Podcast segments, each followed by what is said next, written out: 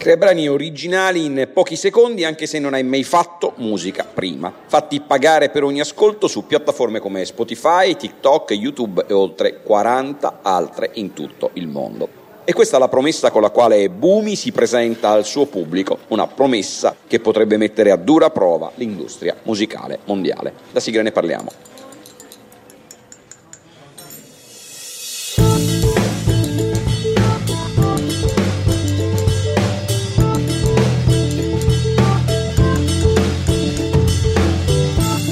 E senza nessuna sorpresa sono già milioni i brani musicali creati attraverso la piattaforma in circolazione online, brani che magari avremo anche sentito in questa o quella playlist propostaci da YouTube o da Spotify o da una qualsiasi delle loro concorrenti. Ma difficilmente ascoltandoli ci sarà venuto da pensare che a crearli sia stato un duo eccezionale, formato da un utente spesso completamente a digiuno di ogni più elementare educazione musicale e da un algoritmo di intelligenza artificiale. Eppure questa e solo questa, almeno a leggere quanto i fondatori di Boomi raccontano, è la verità. Dietro Bumi c'è un algoritmo che consente a chiunque di improvvisarsi autore di un brano, almeno sin qui limitatamente alla parte musicale, registrare il brano e poi distribuirlo sulle principali piattaforme online, facendosi anche pagare. E chissà che un brano realizzato con Bumi un giorno non arrivi a essere più ascoltato e a incassare di più di un brano creato da una pop star planetaria prima di correre a rispondere di no, a invocare l'impossibilità di un algoritmo di superare il cuore, l'anima, lo spirito, l'estro, la genialità di un autore musicale in carne ed ossa, vale la pena di sospendere il giudizio. Gli algoritmi processano una quantità praticamente infinita di dati e sono o saranno nello spazio di qualche anno in grado di scoprire come deve essere scritto e interpretato un brano musicale per avere successo, entrare nella testa delle persone e diventare un tormentone ben più che stagionale da campione di incassi. Il giorno dopo basterà dare in pasto a Bumi la ricetta e il gioco sarà fatto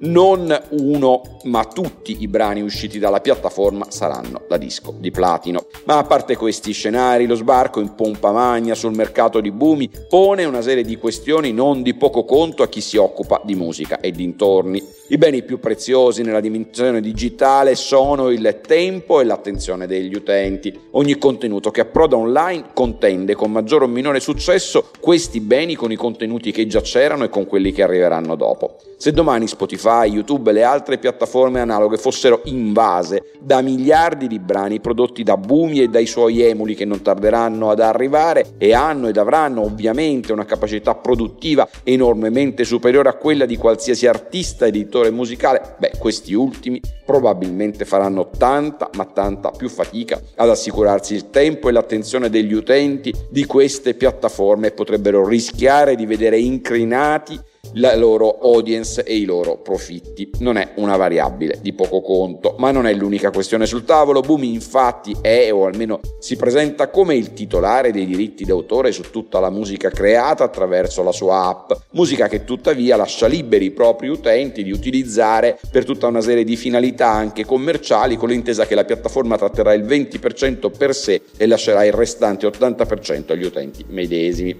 Quindi in sostanza un algoritmo, o meglio il suo creatore, è autore di un'opera dell'ingegno. È giusto così? perché il diritto d'autore è nato, sarebbe nato per spingere gli uomini a creare opere dell'ingegno perché la collettività potesse beneficiare della loro arte, del loro talento e non è detto che i suoi principi funzionino allo stesso modo se il processo creativo diventa tutta una questione di dati, algoritmi, capacità di calcolo, intelligenze artificiali e supercomputer. Buona giornata.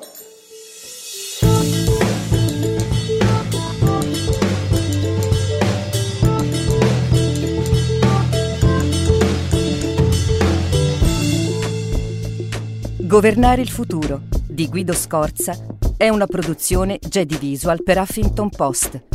Sigla Indie Hub Studio.